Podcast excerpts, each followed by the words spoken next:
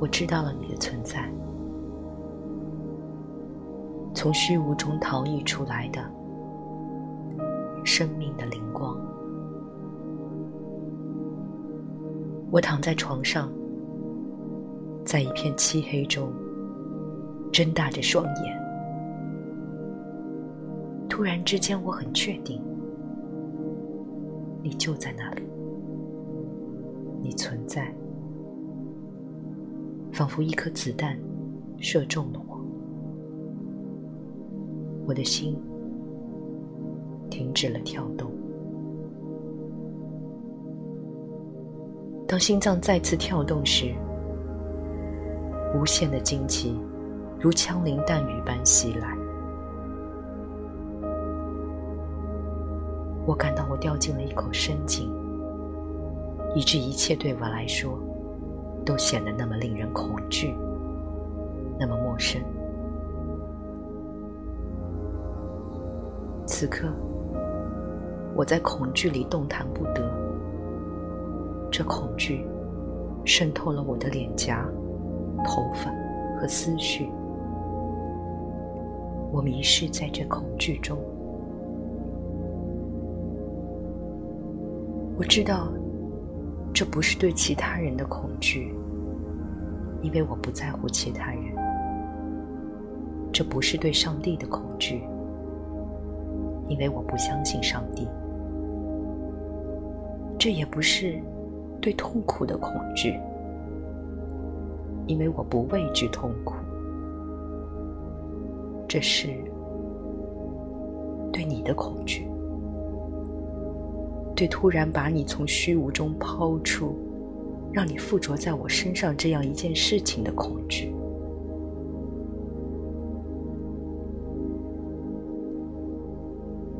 我从不曾急切地期望着你的来临，尽管我知道你有一天终会出现。我在这种意识中一直在久久地等待着你，但我仍向自己提出了这样可怕的问题：要是你根本不想出生呢？是不是有一天你会带着责备的心情冲着我大声哭喊，是谁赋予你权利让我降临到这个世界？你为什么要把我带到这个世界上来？为什么？孩子，生活就是这样一种艰难的尝试，它是一场终日面对新挑战的战争。它所有欢乐的时刻全都是些微不足道的插曲，并且你将为它付出痛苦的代价。我要怎样才能知道把你舍弃并不会更好？我要怎样才能确定你的确不愿意返回空寂？你无法对我说这些，因为你生命的诞生仅仅是一团勉强形成的细胞。也许它不是生命，而仅仅是一种生命的可能。我希望你能帮助我，哪怕是点一次头，使用一种暗示。我的母亲就曾声称我给过她这样的暗示，这也就是她把我带到这个世界上来的原因。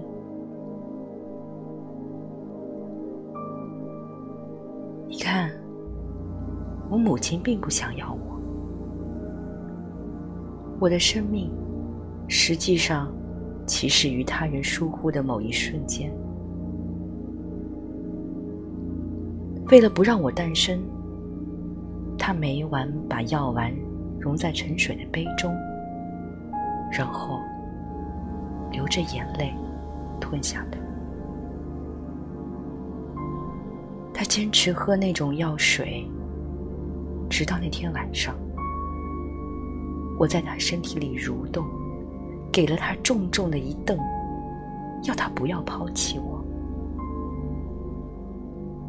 当我给他这种暗示时，他正好把那杯子举到嘴边，他立刻翻过杯子，倒掉了杯中的水。几个月后，我便得意地懒洋洋躺在阳光下。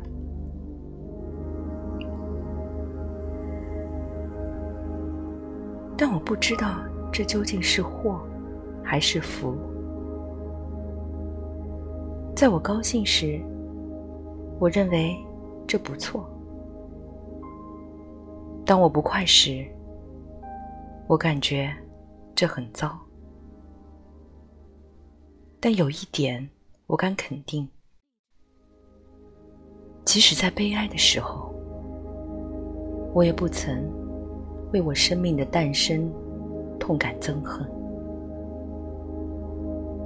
因为我认为世界上再也没有比虚无本身更糟的事情了。让我再说一遍，我不害怕痛苦，因为我们是伴着痛苦而降生，随着痛苦而成长的。我们已经习惯了痛苦，就像已经习惯了我们的手臂和双腿一样。事实上，我甚至不害怕死亡。死亡至少意味着你诞生过一次，至少意味着你战胜过虚无一次。我真正恐惧的是虚无，是不存在，那种由于偶然过失和他人的粗心造成的我生命的不存在。许多女人都会这样问她们自己，为什么她们要让一个孩子降生到这个世界？难道是为了忍受饥饿、寒冷、背叛和耻辱吗？难道是为了被战争和疾病杀戮吗？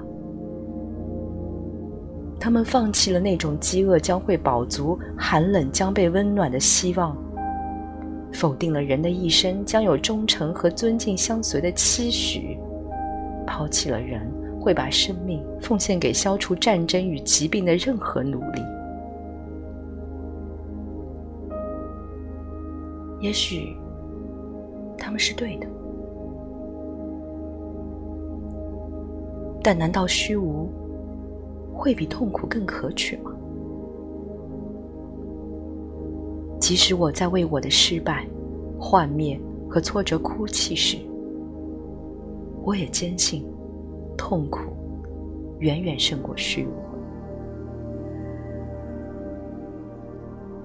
如果我把这一点推及生命，推及让生命诞生与否的两难处境，我相信我周身的每一根神经都会发出这样的呐喊：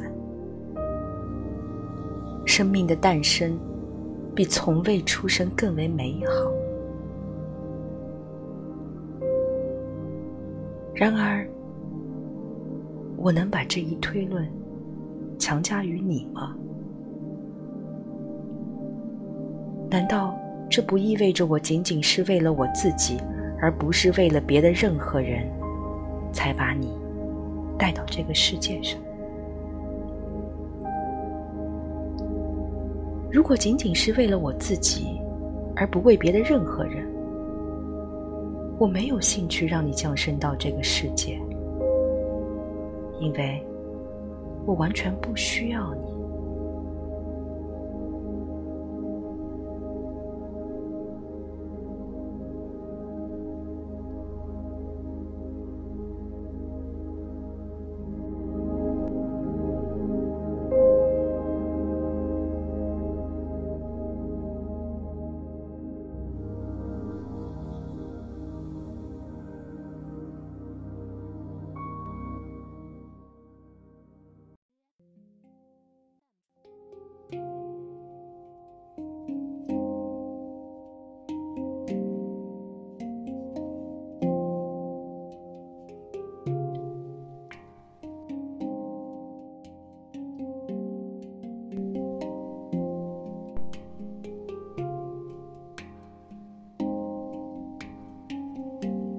你好，这里是言四，我是西西。刚刚你听到的这一篇文字出自意大利记者作家奥利亚娜·法拉奇，这篇文字叫做《生命的灵光》，选自他的著作《给一个未出生孩子的信》。那么在2021年12月24日至2022年1月9日之间，根据法拉奇的原作改编的舞台剧《给一个未出生孩子的信》即将在上海话剧中心上演。有意观看演出的朋友也可以移步话剧中心的微信公众号查看购票方式。此刻你所听到的音乐也来自剧场的录音，出自手碟艺术家隐隐的演奏。感谢你的聆听，祝你晚安。